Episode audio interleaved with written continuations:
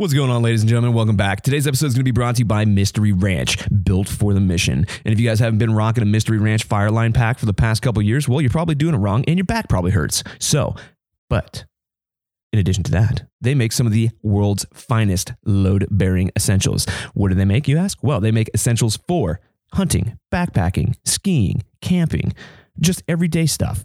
Hell, they even make briefcases, which is pretty cool. So if you guys want to get a hoodie bag and uh, throw your civilian gear in there and throw it under the seat of your buggy or in your rack or whatever, you can do that. Or if you guys need to make a crew boss kit, pick up one of their briefcases. And check this out a portion of the proceeds from one of those backpacks and one of those briefcases, which I'll be announcing later, is going to go directly to the 1039 scholarship fund which is pretty damn cool. So they're going to be going to be giving back to the community as in you guys. So if you guys want to go back to school and get some education under your belt and help further your career well you guys can do exactly just that. Pretty damn sweet. But that'll be coming down the line here pretty soon and i'll be announcing that when it is ready to rock and roll but be on the lookout for that. In addition to that they are also launching the backbone series which is freaking sweet. And the backbone of our wildland firefighting forces here in North America, well, they're going to be you guys. They're going to be the temp- uh, temporary th- seasonal employees. Wow, I cannot talk this morning, but it's going to be the 1039 employee. So we're going to highlight some of the stories of you folks out in the field. But if you guys want to find out more, go over to www.mysteryranch.com and check them out. The Point Podcast is also going to be brought to you by our premier coffee sponsor. Who is that, you might ask? Well, it is none other than Hot Shot Brewery. It's kick ass coffee for a kick ass cause, and a portion of the proceeds will always go back to the Wildland Firefighter Foundation. But in addition to kick ass coffee for kick ass causes, well, they make a ton of other stuff. They make a bunch of the tools of the trade to get your morning started off right. So if you need a pour over system, if you need a sweet coffee cup, if you need an AeroPress, well, they got you covered. In addition to this, they make a ton of apparel. Oh, yeah. So if you guys want to help represent that wildland firefighter culture, then go over there and pick up a t shirt or a hat or some stickers. And just keep in mind, a portion of those uh, funds will always go back to the Wildland Firefighter Foundation. In addition to this, they support the Anchor Point podcast by slinging our merch. So if you guys want to pick up one of those Fire Fiend tees or one of the Band of Brothers tees or stickers, well, go over to www.hotshotbrewing.com and check them out. The Anchor Point Podcast is also going to be brought to you by our latest and greatest and newest sponsor. Who is that, you might ask? Well, it is going to be none other than Manscaped. Oh, yeah, your balls will thank you. 2020 has been the year of things that are happening that are completely out of our control, but one thing that we can control is the length of our unruly bushes. Yeah, I said it. At least we can control that. And our sponsors over at Manscaped are here to remind you just that. Pretty cool, right? Yeah. Anyways, the lawnmower 3.0. Oh, yeah. I got one of these things. I had the lawnmower 2.0, which is pretty badass, but now the 3.0 is even more badass. Er, badasser? Is that even a word? Anyways, it is a premium electric trimmer designed for the downstairs jumbly bits, and it is built in with their ceramic blades and skin safe technology, so you can help reduce those chances of manscaping mishaps. They also have the Shears 2.0. It's a luxury four piece nail kit. It's got some tweezers for getting those damn hangnails out, and some awesome stainless steel nail clippers, which are hardcore and they don't break on, especially on the toenail things. Yeah, it's uh, they're pretty well built. Anyways, they also have their crop preserver, which is one of my favorite things because it is well, one, it smells good, and two, it reduces the uh, chafing issue. Yeah, pretty cool. But if you guys want to find out more, you guys got to go over to www.manscaped.com and if you guys do buy anything, check this out. Listeners to the Anchor Point podcast get 20% off plus free shipping. Oh, yeah, pretty good deal on everything site wide. Yeah, just use the code AnchorPoint at checkout and you get 20% off plus free shipping site wide. Once again, that website is going to be www.manscaped.com. Check them out. The Anchor Point podcast is also going to be brought to you by the Smokey Generation, also known as the American Wildfire Experience, which is pretty damn cool if you ask me. If you guys don't know what it is yet, well, I highly recommend going over to www.wildfireexperience.org and checking it out. Why? Because it is a collection of over 100 stories dating all the way back to the 1940s about wildland firefighting here in North America. And now check this out. It is an international affair. Yeah, we even have some grant winners from South uh, South Africa, Australia, Canada, and here on our home turf as well in uh, the United States here, which is pretty damn cool. And uh, yeah, I definitely think that Bethany has a kick ass organization going on over there. And she is giving back to the community. You guys have an opportunity to win one of these grants if you guys are telling the story of Wildland Fire. Yeah. So there's a $500 grant program out there.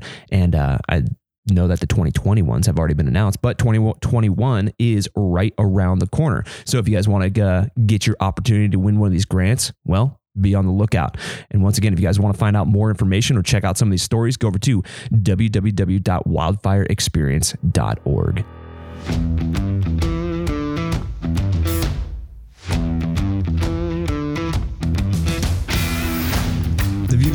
this podcast do not reflect the views and opinions of the United States government, the Department of the Interior, the Department of Defense, the Department of Agriculture, the United States Forest Service, the Bureau of Land Management, National Park Service, the Bureau of Indian Affairs, or any private, municipal, county, or state firefighting organization, any law enforcement agency, any medical provider, or any contractor employed by any federal agency.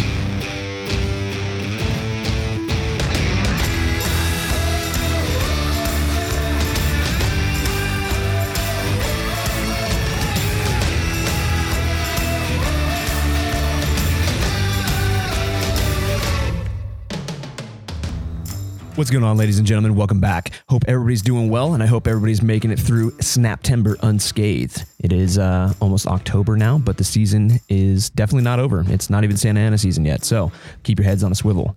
But today on the show, we are going to be talking about the veteran life. We're going to be talking about veteran crews. We're going to be talking about how vets are just 100% primed and ready to get on these types of crews it's pretty awesome. It's an awesome program, and they're expanding. Like every time I uh, turn around, there's another veteran crew, a dedicated veteran crew out there in the field, and I love it. It's freaking awesome. But today on the show, we are going to have our good friend Harry Walker. He is a Vegas Valley hand crew member, and he is the owner of Warhorse Athletics, which is pretty damn cool. So, without further ado, ladies and gentlemen, welcome to the show, Harry Walker. Welcome to the Anchor Point.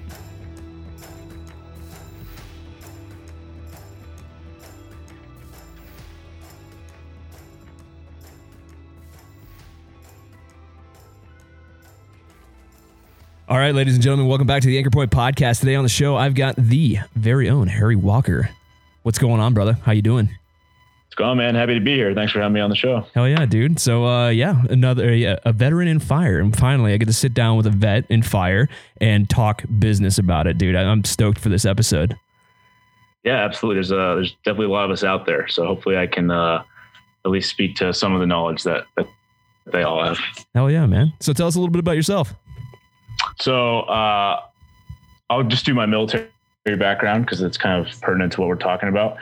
But uh, so I commissioned in the Marine Corps uh, as an officer in 2013. And then, you know, I went to the basic school, the infantry officers course, and then was stationed out in Hawaii with uh, my unit, which was 1st Battalion, 3rd Marines.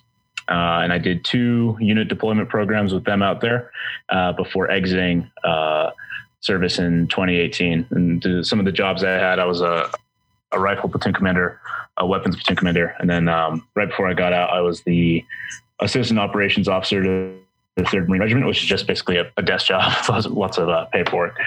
Um, so that's just kind of like a brief little background on, uh, you know, what I did in Marine Corps and, and kind of gives a, a blurb to some of the guys who, who know what I'm talking about with some of the, the jobs and that kind of thing. Nice, man. So that whole thing down, going down, you you've been down range, you've done the Marine thing. What was that like for you? Mm-hmm.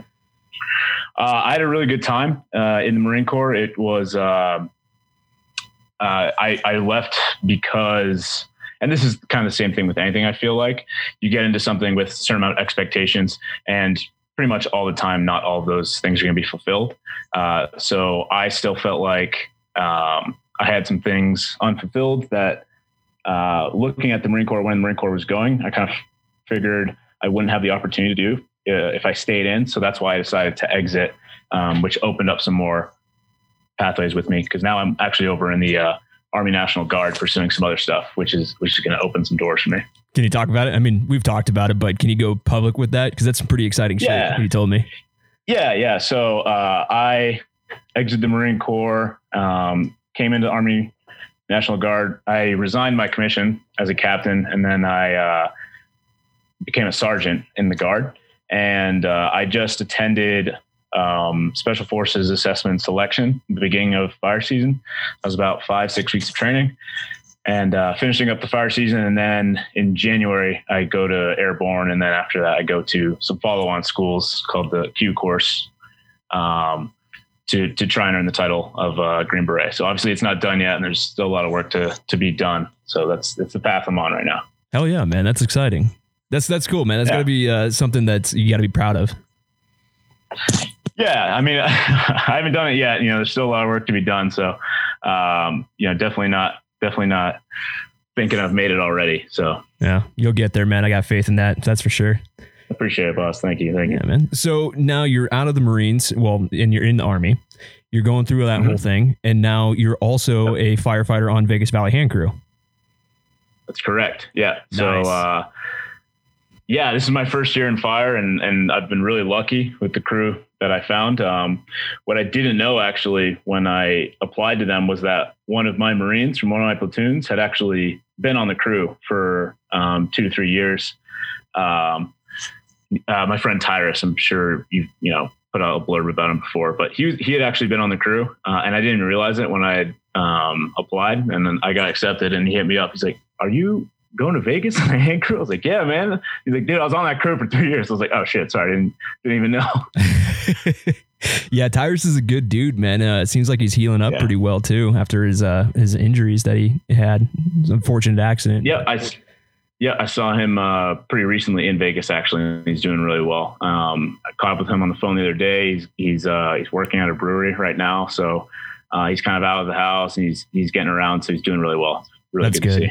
Yeah, man. Uh, he had some pretty extensive injuries from that uh, whole ordeal, man. Hopefully, we can get him back out in the field doing some firework here eventually. For sure, yeah, for sure. That gets his long term goal. Yeah. So, what was life like uh, downrange? What was that all about? What like run us a day through so, that because I've, I've, I've never served in the military or anything like that. So this is you know kind okay. of one of those things for me. So the way it worked for my unit for First Battalion, Third Marines is so our area of operations assigned to was the Pacific, and what that means uh, for us is we went to we would go to Okinawa and then we would branch off to Japan, to Korea, like any number of those states, because the the grand vision for um, Third Marine Regiment was basically like strategic deterrence, basically um, controlling those shipping lanes, those areas of the ocean, those countries or you know at least providing like a forward presence to deter any you know military action from some of the you know the big competitors we have like China, et cetera. So as a result of that, because that was our assigned area, like they didn't give um, our unit combat deployments, which is one of the factors that you know made me actually exit the Marine Corps and pursue uh, the Army National Guard SF thing because um, you have a much greater chance of being involved with direct action missions if that's what you want. Um, so that was one of the deciding factors actually of, of why I got out. But um, typically like uh, the way a rotation or a schedule will work for a Marine unit getting ready to go out on a deployment, whether combat or not, is they'll have um, the way it was for me is we had about uh, a six to 12 month workup back at home consisted of periods of time where you would go out to um, different training areas and do like big, large scale, like kind of like practice evolutions, but you would integrate, you know, live fire, you know, all these coordination of assets. You would do that uh, up until a certain checkpoint where they usually do an evaluation in 29 Palms, California for the Marine Corps. Uh, and they basically, it's a large scale evolution and it's a way for a unit to demonstrate that they're ready for deployment. You know, there's evaluators and you get graded on all these things. And at every level, you're being graded. So as a platoon commander, as a company commander, battalion commander, et cetera. Um, and once you can kind of uh, check those items off the box, it's like basically the Marine Corps saying like, okay, you're ready to go deploy. So what that looks like is guys will train pretty hard and then they'll go out, uh, they'll work with partner nation forces or they'll go on a combat deployment and they'll uh, express those skills that they've been training for. Um, what you're running into now a lot more with the Marine Corps is uh, they're training, going on non-combat deployment, training, going on non-combat deployment. So a lot of guys feel like it's kind of Groundhog Day, where they're um, they're you know learning all these skills, but they're not getting to use them, and that can be you know pretty frustrating. I think for some people. Yeah. Yeah. So it's it would kind of be like, you know, being in the off season for fire and you know getting your fitness up and you know maybe getting to some publications or reading some stuff and then you never go to a fire it would kind of be like that you know what i mean so yeah it's got to be super be pretty- frustrating yeah it'd be, it'd be pretty frustrating you know what i mean god man. So it's the rinse and repeat cycle just constantly huh? And that's what kind of drove you out and it made you change directions in your career not necessarily Yeah, drove you yeah. out but pursue the special Right, and it's- thing. and you never know when something's going to pop up so i mean like there's a reason for the rinse and repeat cycles because you have to maintain a state of readiness. Yeah. Um, but uh, you know, if there's other options available which allow you to to do more, then if that's what you want to do, I think you should take them. Um, that's what I'm trying to do. So, big advocate of that, obviously. Gotcha. Yeah, I mean, it makes sense to train. You know, I mean, especially in you know a combat environment or potential for a combat environment. You know, I mean, if you were to compare that, which I hate doing, by the way, to the fire. I mean, Mhm. that's what we do. We we train preseason. Right. We train, you know, through the shoulder seasons for the fight, just in case there is one. Which there's well, domestically, there's obviously fires, but with the military, Right. you know, and there may or may not be a conflict. Absolutely, yeah, absolutely. Yeah. So those experiences downrange, like everything that you've experienced in your military career thus far, uh, what is that like? Mhm. What has that taught you for like life experiences and fire and everything else? Uh, it gave me a great base, I'd say, as like a launching pad for everything else I've done in my life. Um, you know, going to the Marine Corps uh, as an officer, um, along with all the you know negative stereotypes that go along with that, there's some good ones. Um, but one thing, it, yeah, I, yeah, one thing I think it does uh, force you to do is it forces you to mature pretty quickly because you're you're basically being put in charge of 30 to 40 lives, depending on what your what your job is. Um, and then one of the really good big lessons that I had been taught at a infantry officers course, uh, one of the instructors told us was uh, just like this quote, and it's it's not about you. Um, and so anytime you know you're kind of you know getting internal, you're feeling like selfish or whatever it is, uh, it's never like about your self interest. You always have to be thinking team oriented or about you know long term goal. Um, so things like that, lessons like that, you know, having to mature quickly, and then uh, you know, kind of selfless service um, in principle. Those were really good uh, lessons I learned early on in the Marine Corps, and just the rest of it, just you know, almost everything. I haven't had a job yet in my life that isn't a, a people business. Uh, you know, you see a lot, and obviously, Spire's the same way because uh, you know you could be the biggest stud out there and have the most knowledge, but if people hate working with you, and if you you know you don't know how to treat people, you don't have emotional intelligence, like any of these things, you know, you're not going to be welcome on a crew, and you're gonna have you're gonna have a bad time. You know what I mean? Yeah, that uh, that makes a lot of sense though because you had like the fast, hard, you know, lessons in leadership about you know leading up. You said a platoon, right? Yeah, that's correct. Now, I'm sorry, I'm forgive my naivety here, but what what is the size of a platoon? You said 40, 40 to fifty people. It's about 40. You know, if they have uh, all the guys are supposed to, it'll be about 40 guys, 40 Marines. Gotcha. Yeah, I mean, but that's that's a excellent thing to be thrown into, and it translates very well to fire. Um, I had a previous guest on the show that went to fire and then the military and then back to cool. fire. So it's kind of Oh, it's kind of yeah, it's kind of cool to see someone who went into the military first and then went into fire like yourself. Right.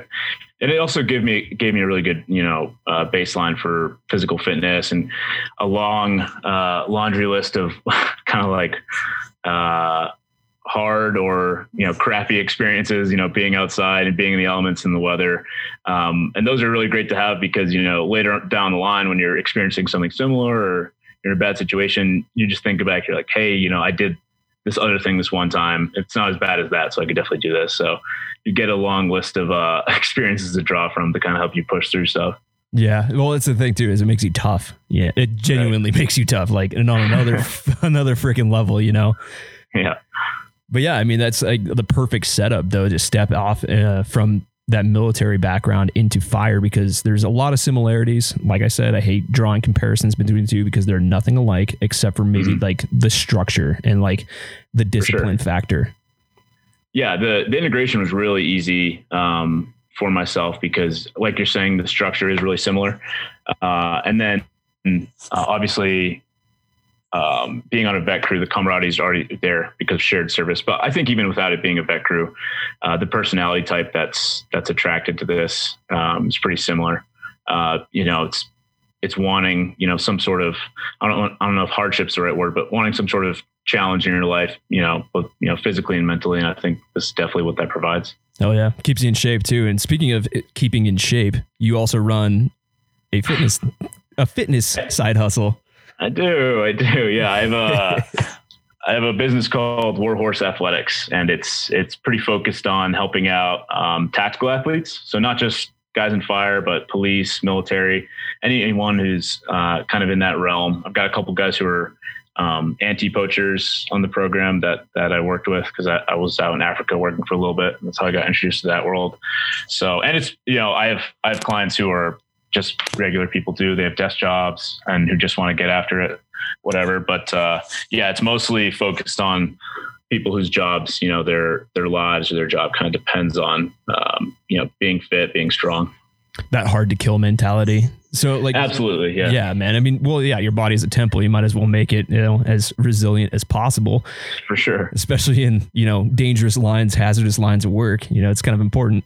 Absolutely, absolutely. So run us a little bit through of like uh, your sample workouts. Like what do you what do you predicate your whole uh, Warhorse Athletics programming off of?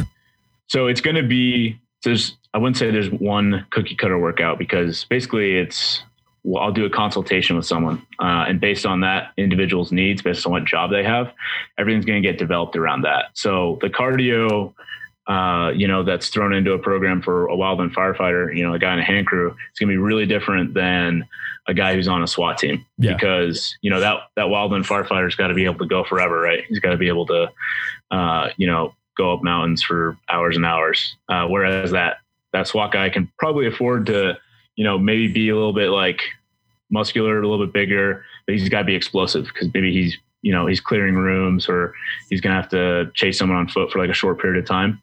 Um, so those energy system requirements are a little bit different. So uh, what happens is I'll always do an initial consultation with someone, um, kind of figure out what stuff they need for whatever activities they're doing, and then we'll go from there. But I, I will say I'm pretty biased. I love like strongman type workouts. I love, uh, you know, like, you know, picking up stones and, and pressing stuff overhead. So I'll try to throw that in as much as I can. I'll try to find a way to justify it. And uh, usually, you know, people are a pretty big fan of that. So uh, I will say, yeah, I, I like throw that strongman stuff in there. Nice. Yeah, dude, I've seen some of your uh, work on Warhorse there. And uh, yeah, I've seen like you've carrying like kettlebells on the line, which a lot of Yeah, people like yeah. scratching their heads like, what the fuck is this guy doing? Yeah. You know? But I think it's yeah, cool. you know, it, I think it's cool. Yeah, it's good. Not every day, as you know, not every day is a, a super busy day on fire. Some days you're monitoring or whatever. And, uh, you know, we on our crew, we like to still get after it. So on those days, uh, we know we're not going to be getting into it. We'll try to, we'll, we'll throw some workouts together and get after it. It's a good time. Yeah, well, that's a cool thing about you, uh, your crew in particular, is they're really open to you know getting after it wherever they can, just fitting in. sure. You guys are always priding yourself on fitness, and uh, I know Eric is very, very keen on that. He's all Yes, about it, so he supports it, and uh, yeah, wherever you guys can, you implement workouts with the stuff you have, which is pretty cool. Yeah. Little Yeah, outside the box going- thinking. Been going well. Lots of rocks, lots of rocks and trees.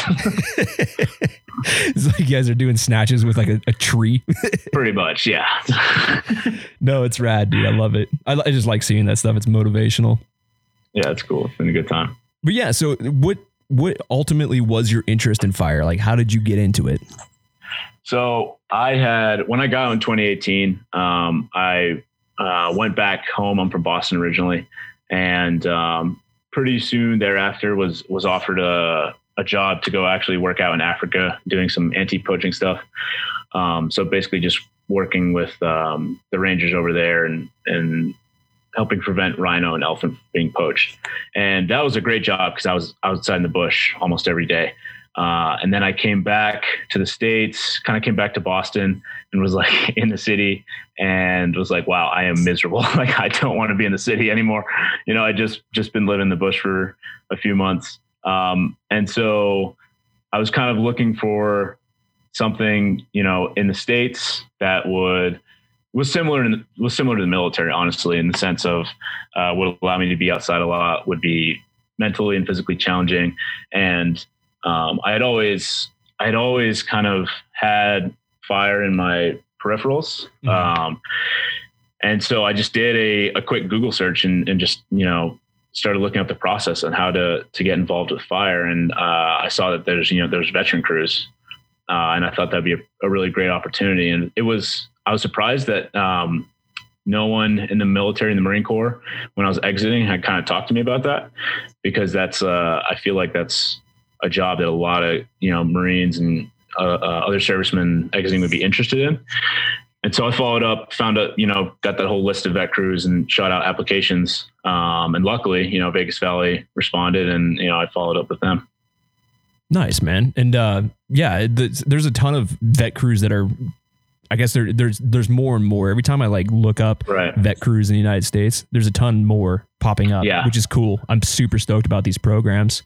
Yeah, it's great. I think it's a it's an awesome opportunity for guys uh, because I know there's a lot of guys who would uh, enjoy this work a lot. And you know, just just during the season, a lot of my friends and a lot of um, guys I served with have reached out and and you know trying to get some information about it. So I know it's definitely something that um, guys want to get involved in. Oh yeah, absolutely. I mean, do you think it's because of the similarities between fire and military that it just it makes it a super easy transition, or? Yeah, absolutely. Uh, there was one guy on our crew who actually, um, basically, as soon as he exited the service, he was he's another Marine. He came right over here, and he said it's kind of been like a seamless transition. And I think that has a lot to do with that. Um, you, that like shared misery you get from you know doing something hard physically together. You know, it's it's very bonding, and then um, you know it's just it's just really similar to like being in the field all the time and and having those that shared sense of humor, those shared experiences, it's really, really similar to the military. Yeah, that in the transition period is it pretty easy too because you know we have veterans preference as well. I mean, what was that right. like for you? For, uh, I mean, I, I, think the veteran preference thing for the Vegas crew was it was basically a requirement you had to be a veteran to get on. So yeah, there was that. But the way it works for that is you just have to you know present your DD two fourteen, which is your basically paperwork um, showing proof of military service and exiting the service, that kind of thing. Um, but yeah, I know there is that that preference over in you know structure side and in crews where it's not uh, a requirement to be a vet, basically. Yeah, I got you. And now, so that this let's let's focus more on the similarities between fire and the military because okay. I, I haven't served, so yeah. What what is, what was what is that like? I mean, get down to like the nitty gritty and the, the the specifics of that. Similarities. So I can only speak to similarities between fire and, and the infantry because I was I was an infantry officer. I was an infantry guy. Um, and in the sense, uh, I actually think I've spent more time in the field in fire, you know, percentage wise, than I did uh, in the infantry, which was it was kind of like an interesting thing because I thought, you know, when I was in the Marine Corps that we spent a, a good amount of time in the field um, until I came over here and I was like, oh wow.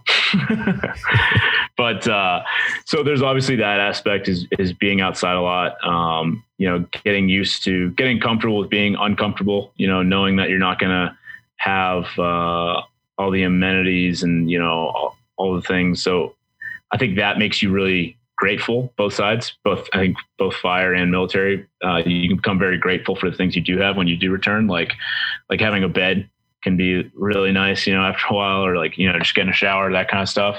Um, so I do really like that about both worlds is, is it humbles people and makes them grateful for things they have. Um, so yeah, definitely that outdoors aspect is shared. And then um, the camaraderie, obviously there's, you know, a very specific sense of humor that develops uh, when you're dark. just out. Yeah. When you're just out there with your friends and there's no one around to hear, you know, you kind of know, um, so there's there's definitely that aspect of it too. It's it's stuff it's jokes you would never make, you know, like back at home or like back in the real world, you know. But you know, you can share that stuff with uh with the guys you're out there with. I got you. So that is esprit de corps is that's real similar, uh, especially with for sure. especially with Yeah. your crew that you're on now too, because you guys are all previous veterans. Yep, that, that's correct. And then for the most part, we're all um, it's almost all Army and Marine Corps. There are uh, there are a couple Navy guys uh, who are who are both uh, uh, rescue swimmers. That's so badass. basically, yeah, they're they're like they're fish basically. But uh, yeah, most of us most of us are Army Marines. Do you guys uh, harass each other uh, for, uh, branch of service?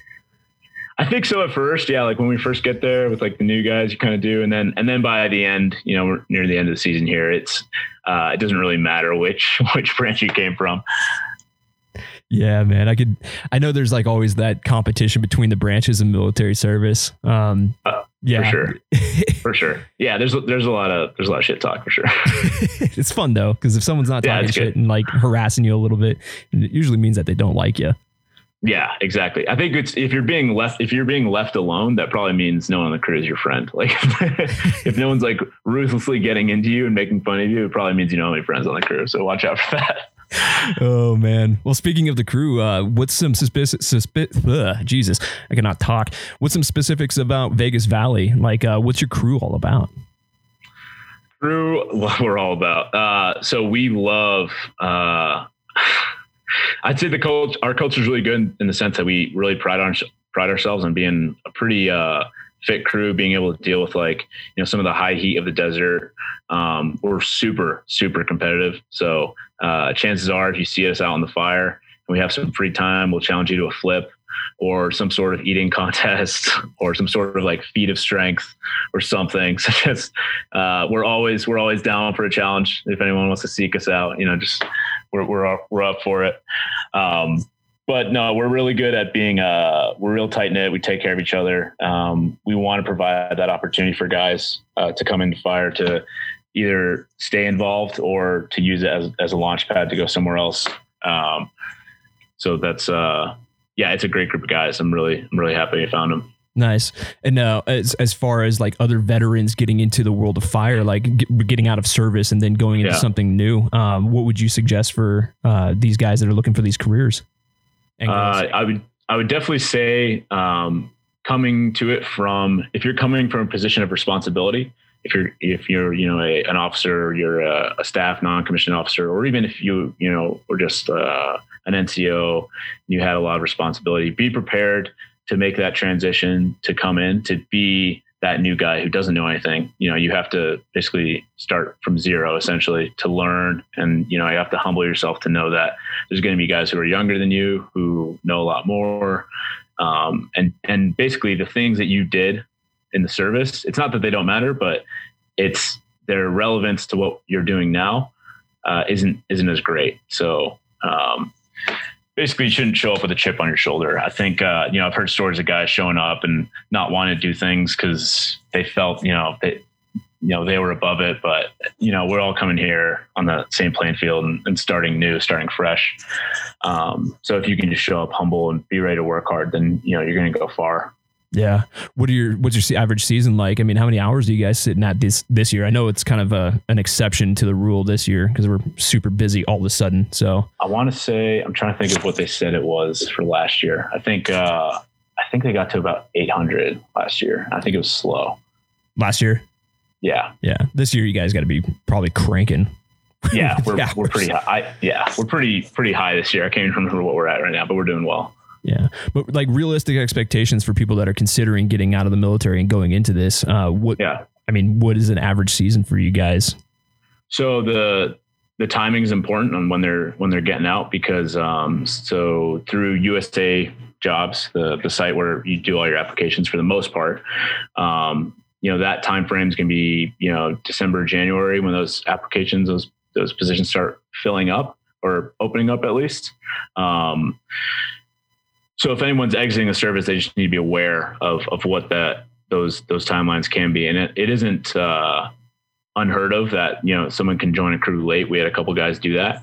Um, but just uh, we started in may and then we're going to be going probably till the end of october. So that's kind of a rough timeline of when our season actually uh, goes for.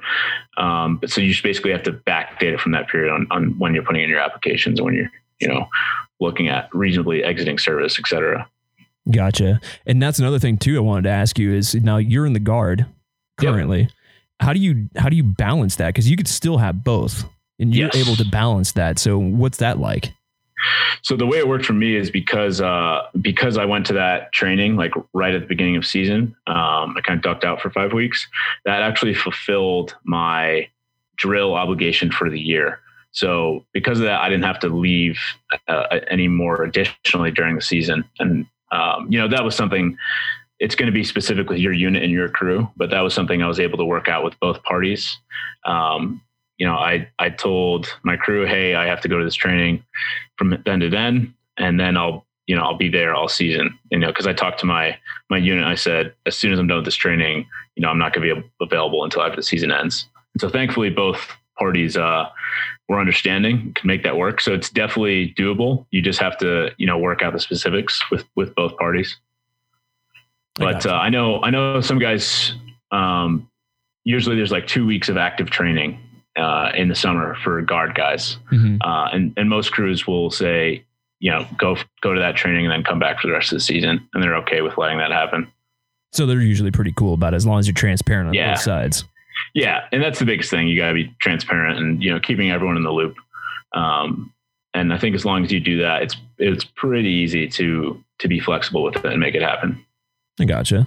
So where'd you guys start out this uh this year? Did you guys go the typical role so far, like with uh starting out with the Southwest, or did you guys stay mostly local? Because I know you guys had an early season, at least out here in Region Four, we did.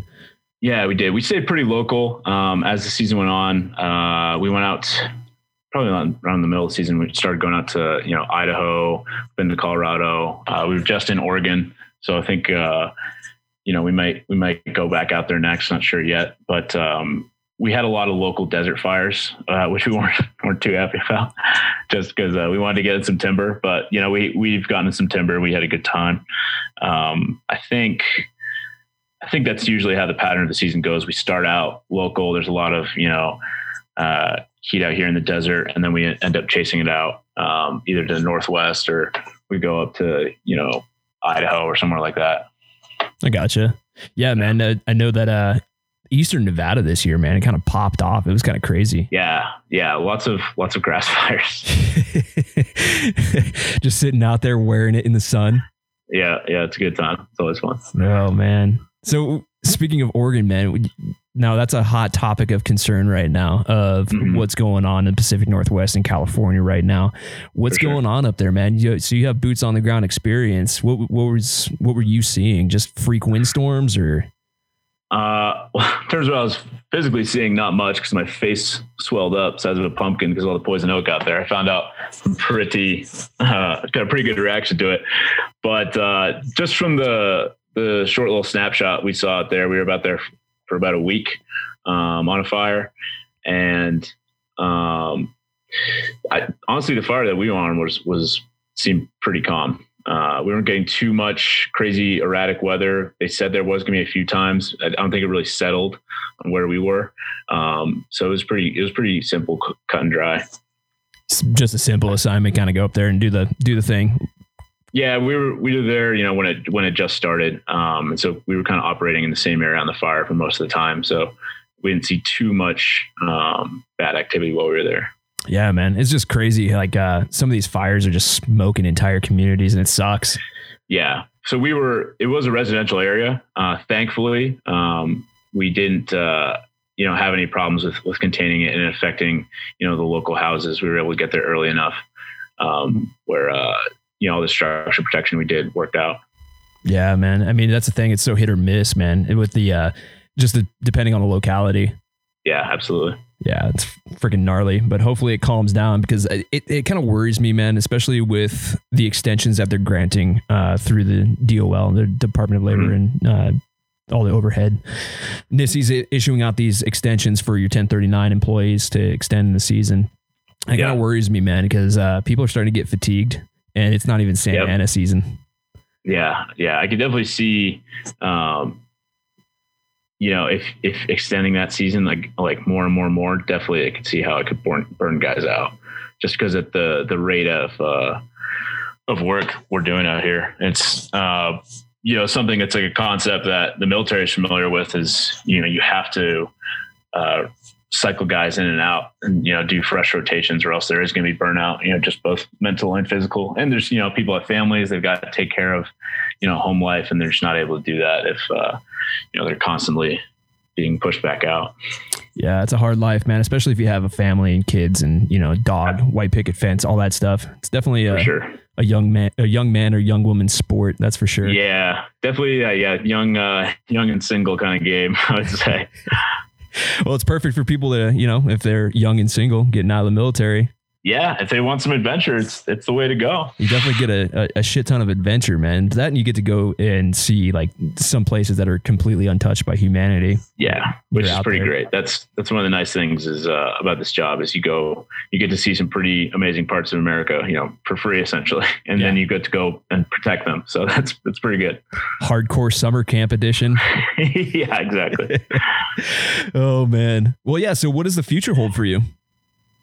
So future, um, obviously gonna be finishing up the season, and then uh, with kind of like a, a, small little time gap, I gotta get myself into a, a, different kind of shape, and then I'm gonna go to some more some more uh, training with the National Guard, and then uh, you know pursue that pursue that pipeline and see see how it works out for me. Ah, you got this stuff, man. You're good. You got it. Thanks. No, I'm stoked for you, man. Uh, after Special Forces, uh, the selection in the school and the Green Beret thing, are you going to mm-hmm. stay with that, or are you going to go back into fire? Or I'm going to do both. My plan is to do both uh, because of how flexible uh, the National Guard is, and already having talked to my unit, um, I'll be able to go uh, on deployments with them. And obviously, it has to align, you know, so it might mean a missed season here or there, but uh, the plan is to continue with fire, continue with Vegas Valley, um, and also be involved with those uh, deployments on on the, the SF side. Nice. No, that's yeah. cool. Yeah, uh, I gotta get you in touch with like Harrison Rain and uh, Greg Jones, man. They're super heavily invested over in like the Southern Africa uh, anti-poaching awesome. thing. Good dudes. Yeah, I'd love, I'd love that. I have, uh, I have a few connections over there, and I'd love to make more. Yeah, maybe hell, maybe you'd be able to go over there and do some of the stuff that they were doing. They're actually uh, training some of the locals, uh, the local firefighting brigades down there. That would be awesome. Yeah, I'd love that. It's like an exchange program. Pretty cool, man. That'd be awesome. So, what about Warhorse, man? Where are you going with that? Warhorse is it's continuing to grow. It's continuing to uh, get stronger. I'm actually looking on um, bringing on some new coaches so that uh, you know during some of these time periods during fire or training, otherwise, when I kind of get sucked away for a little bit, I have uh, I have some guys who can who can keep the keep the thing pumping while I'm while I'm out doing, keep doing whatever. Turning. yeah, but uh, no, it's I've I've been really humbled by uh, how much it's been growing and the people reaching out and what you know I've been able to use it to do. Um, uh, you know, this whole fire season, all the merchandise that I sell, the profit goes to Tyrus's uh, recovery fund. Um, so that that in and of itself like justified creating the company for me that I was able to use it to you know reach out on a platform and get people um, just aware of of a guy who needed who needed some help. And uh, he got a ton of help. A ton yeah. of people donated. Uh, a lot of people you know reached out messages. So that uh, that was pretty crazy to me. It meant a lot. Yeah, man, and uh, thanks for you know tuning me into that whole thing, man. I appreciate that. Of course, yeah. Yeah, glad uh, I could be involved with that and help out with you know Tyler or Ty's uh, recovery efforts, man. Was yeah, big, that yeah. was a big thing. I was like super stoked the overwhelming amount of support that everybody poured in. It was crazy, yeah. I mean, the Marine community and the fire community are pretty pretty good communities to have behind you. So uh, pretty awesome. And thank you so much for for spreading the word and doing your part in that because you obviously had a lot to do with that as well. A little bit, uh, just not not as much as you did. You set the whole damn thing up, dude. so yeah, man. Um, I hope that uh, I mean with managing a, a, a, a business while you're doing the firefighting thing and doing the guard thing, dude, that's got to be a hell of an endeavor. It's yeah, it takes some time management. It means uh, some of the time that I have on the road when we're traveling, or some of the time um, when we have days off, is is definitely um, sucked up by that. But I wouldn't have it any other way. You know, I really enjoy, I really enjoy those things. Really enjoy um, what I'm doing, and wouldn't have it any other way. And it's just, uh, yeah, if you want, if you want to make something work, you'll make it work. You know, even if you know you don't. You know, you know, service out in the woods sometimes or whatever. You know, when uh, when you can grab like you know, a quick service, you know, your client sends you a text and just because they want you to see, you know, them hitting a PR on a lift or something, you just quick reply like, "Yeah, good job, man. Like, I'm on this fire, but you know, I'll, I'll be back soon. You know, I'll, I'll, update you soon. Your program. You know what I'm saying? I promise, man. Yeah, yeah. No, dude, it's it's that's uh yeah, it's hard. Uh, when I was doing this whole podcast thing when I was first starting out before I got out of fire, it's it's a little excessive. It's hard to manage. Yeah, yeah, and it's we we were talking about earlier, but as you know, being your own boss you know, your own you're your own worst enemy, super critical. Um, you know, and that, that trait is both good to good and bad to have. You gotta be nice to yourself sometimes, but most of the time, you, yeah, you need to push yourself. right? Yeah, dude. It's it's your like I said, man. It's your baby. You don't want to let it die. You don't want to let it fail. So, and you're ultimately for sure. responsible for, for it. Sure yeah, I mean, you're doing a great job with yours, so I don't think I don't think it's gonna die anytime soon. Don't worry about that. But yeah, man. I mean, as far as like the side hustle and starting a firefighter owned business, uh, do you have any yeah. advice out there to anybody who's waiting to pull the trigger on that? Yeah, stop waiting. Uh, stop waiting on pulling the trigger. You know, I the thing with Warhorse is I had actually been doing. Uh, I'd been doing it informally basically since 2013, you know, just, just with friends and peers, like other guys in the Marine Corps. And it wasn't until um, I was talking to my friend who owns a gym uh, and kind of, you know, figuring out, I was like, okay, yeah, maybe I'll do this stuff. And then, you know, I can open it in a couple years. And he was like, what, why are you waiting? Just do it now. And I was like, okay, yeah, you're right. I should. Yeah. Okay. Yeah. All right. So yeah, usually, usually you just need to pull the trigger and, you know, uh, throw yourself out there, which can kind of be, you know, not, you know, not everyone wants to do that because, you know, think of all the, the, the bad things that could happen. But I guarantee you, you know, it's better to have tried it than to, you know, never have realized your potential for, for, you know, starting a business or, or whatever it is you're thinking of doing. Yeah, you just got to pull the trigger. Yeah, dude, I think that failure factor, like just dwelling on like, oh shit, what if I fail and all this other stuff and all these what ifs, all these what if scenarios. I think that's a big holdback for a lot of people that are looking to start a business. Now, I will say that it is kind of hard to, you know, do something that's especially public facing that requires mm-hmm. a lot of public interaction, especially in times like now with COVID. Uh, right. So I, you know, reanalyze that one if you're gonna like open a bar or something like that. But right, right. Like yeah. all bad things, man, they'll go away eventually. Yeah, I think this has been a good time for people to realize that there are a lot of alternatives or different ways to maybe do something that they've been thinking of doing. Oh yeah. Um, I mean, it, it kind of I opened or I started Warhorse in January, and it actually, in terms of how timing, it was. Well, I don't want to say it was good timing, but uh, a lot of people were starting to train remote. A lot of people were trying starting to train from home. Um, you know, with limited equipment, all kind of things, which is all basically what you know I'd been doing in the military. Um, you know, working out with rocks and stones and trees and whatever I could find. And suddenly, you know, people didn't have access to a gym. People didn't have access to equipment, and they're like, "Oh, look at this guy! He's you know doing all these workouts with his body or like with stuff he finds. And so in terms of timing, it, it kind of came at a, a good time for me and showing people, you know, that you don't need every bell and whistle to, you know, increase your fitness. You know, if you have your body, you already have, you know, a pretty powerful tool, you know, everything else is, you know, is, is, you know, nice to have. Oh, absolutely, man. And then that whole thinking outside of the box mentality, I think that's mm-hmm. important, mm-hmm. especially if you're going to start a business or, you know, get into shape or pretty much anything. It's like, all right, I can't do this, this, and this. What can I do? Right. Absolutely. Yeah. No, it's cool, man. I dig it. But yeah, as far as starting a business, man, to anybody out there that's listening, um, you know, it's a good residual income if, uh, you know, you do it the right way. And oftentimes you can use that residual income for bigger and better things and for forces of good, like with Tyrus. Absolutely. Yeah. Yeah, and that's that's a nice thing. Since it's supplementary or you know uh, extra income, uh, I don't really have the way I view Warhorse is, is a tool to to help the community around me, veteran community, fire community, uh, tactical community, etc. So uh, anytime I can do that, um, that income, I, I kind of view it as money to put back into the community or put back into the business, which helps the community. Um, so that is the nice thing about having a little side hustles. It's it's money that uh, you can use for things that you know you're passionate about. Oh yeah, man. Then definitely let your passion drive your your decisions. You know, for sure. Yeah. Otherwise, what's the point? it's, it's your Yeah. business. You can do whatever the hell you want with it, really. Pretty, pretty much, yeah. oh man, but yeah, dude. I just want to say thank you for being on the show. But last question before you go: Of Kick- course. kick ass MRE recipes. What do you got for us? Has anyone ever talked to you about the orange chicken? No. Like Chinese style, Chinese food style orange chicken? Okay. So the Asian beef strips, right? Yeah. You've had those? Oh yeah. And you know the orange beverage based powder, right? Yeah.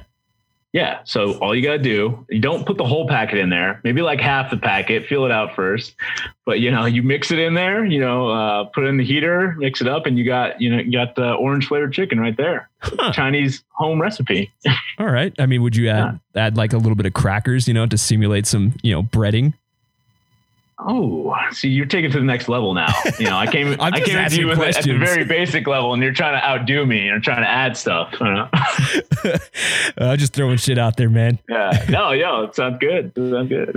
No, one of my favorites was uh, you take the sliced apples, you throw a packet of apple cider in there, and like uh, Uh-huh. either some uh, like pound cake or crackers or you know the the MRE snack bread. Yeah. That's always pretty good. That's pretty good. I will say uh, some of the the more disgusting MRE recipes I saw is uh, our crew did a we did an MRE boat race with another crew, which is basically like you know five guys and they have to go down the line. Finish the MRE as fast as possible, and that's when the next guy can start. And I Uh-huh. saw some of the most disgusting combinations of stuff. One of our guys just took every item and threw it inside the main bag and like added water and ate it like a soup. Um, and it was it did not look good, but That's it was fast. It was fast. We won. We won. It's all Hey, that matters. It's efficient, man. You got to do what you got to do to win. yeah, it was good. It was a good time. hey, at least they're phasing out the vomit. Yeah, I actually Oh. saw it. One of our guys got it this season. I saw it. Really? I, I never even saw it when I was in the Marine Corps, so I was pretty impressed. That's because you guys got all the new MREs. Uh, yeah, it's true. It's true. we get the leftovers from you guys. yeah, pretty much. Oh man. So yeah, dude, at the end of the show, I like to give you the opportunity to uh, give a shout out to a homie hero mentor. What do you got for us? Uh, yeah, I'd like to give a shout out to uh, my homie Tyrus Bishop, the guy that uh, you know he he suffered an out of work uh, burn injury and uh, has has been crushing his recovery and is doing rel- really well now. Um, but he uh, he was he was a pretty good picture of, of mental toughness and resilience um, through that whole ordeal. So you know, I'd like him to be recognized for that for sure. Hell yeah, dude. Tyrus is a stud. That's for damn sure. Yeah. Yeah, man. So where can we get a hold of you? So uh, you can get a hold of me on my um, business Instagram, which is uh, Warhorse Athletics. If you just type that in the search bar, it'll it'll pop up. Uh, it's also on Facebook. And if you'd like to inquire about a, a training consult or you know just finding out what Warhorse is about, go to warhorseathletics.com and you can email uh, warhorseathletics at gmail.com. And I'll any of those uh, any of those uh, platforms have a way to get in touch. Hell yeah, man. I'll definitely throw that up in the uh, show notes too. All the links to Appreciate everything. brother. Hell yeah, man. Appreciate that. Well, dude, thanks so much for being on the show, man. And uh, hopefully we'll get you back on here once the season calms down. Like yeah, kind of, thanks, boss. kind of uh, caught it. you on your days off there. Luckily, Yeah, it worked out. It worked out. I'm about to about to get back into it after now. Know, yeehaw, buckle up, man. Be safe. I will. Thanks, boss. I appreciate it. Later, dude. Later.